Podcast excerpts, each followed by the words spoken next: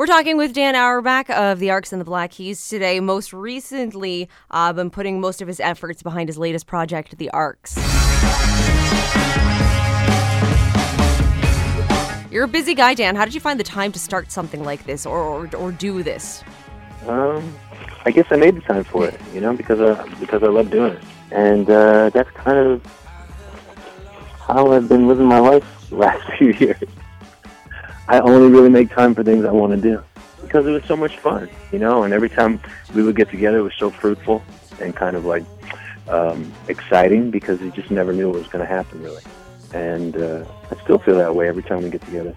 Now, for the album Yours Dreamily, I read that you guys had recorded like over 40 songs in total. Obviously, not all of them ended up on the final record. Are we ever going to get to hear that other stuff? See, we recorded, yeah, almost 70 songs. And uh, none of them were on the record. Yeah, we it was that it was like you know this is over the course of a few years of just in our free time getting together, and we just accumulated all those songs. And um, when it's uh, when we kind of realized how many songs we'd accumulated, it was we it was it was less like we wanted to pick from those old songs and make a record. It was more a wake up call that from this point on we should we should like put these towards something that we could share with people.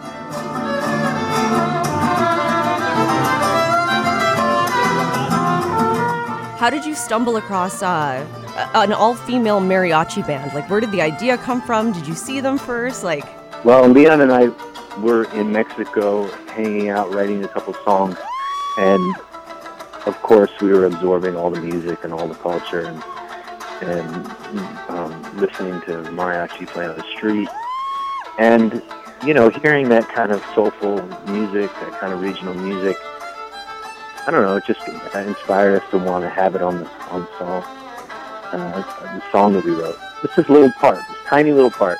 So when we got back to New York City to cut it, we hired a mariachi band. They showed up, and it was all girl band, and we didn't know that. We thought it was going to be, you know, the regular kind of mariachi dudes walk through the door. yeah. But yeah, it turned out to be an all girl group, and they killed it. And we asked them if they could sing, and of course they just kind of blew us away. And and and then you know they they ended up performing on like half the album.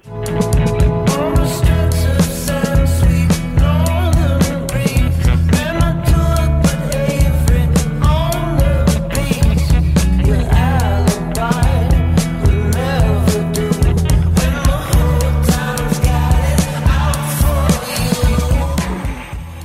song that you guys made that was inspired by Making a Murderer, Steven Avery. I was curious, do you have any theories yourself?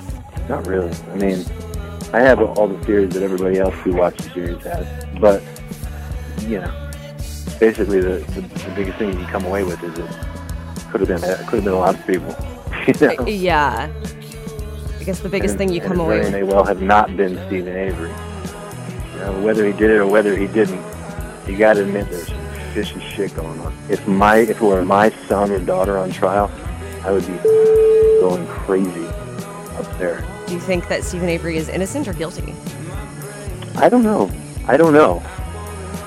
It was almost less about that and more about just seeing all that injustice happen all at once, all that, all that abuse of power, all that like bullying, and like it was so gross. It made me sick to my stomach. The Arcs weren't performing very far off from the Bataclan when the Paris attacks happened in November. Does something like that make you approach live shows any differently right now?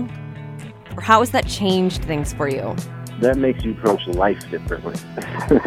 it's, it's more about like you approach your life differently after you've kind of lived through an, experience like that, been so close to um, death around you, you know, all that terror, being in a city that was terrorized, right there, ground zero.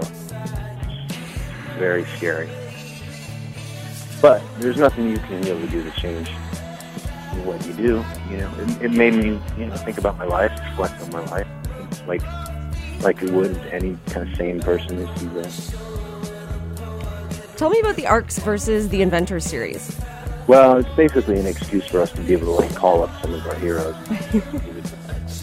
and it gives us and it gives us a platform to like release it. Do you guys have a wish list, kind of? I mean, we have a we have a few certain people, but we don't uh, we can't we can't like uh, we can't blow the story. Thank you so much, Dan, for talking to us today. Yeah, no problem.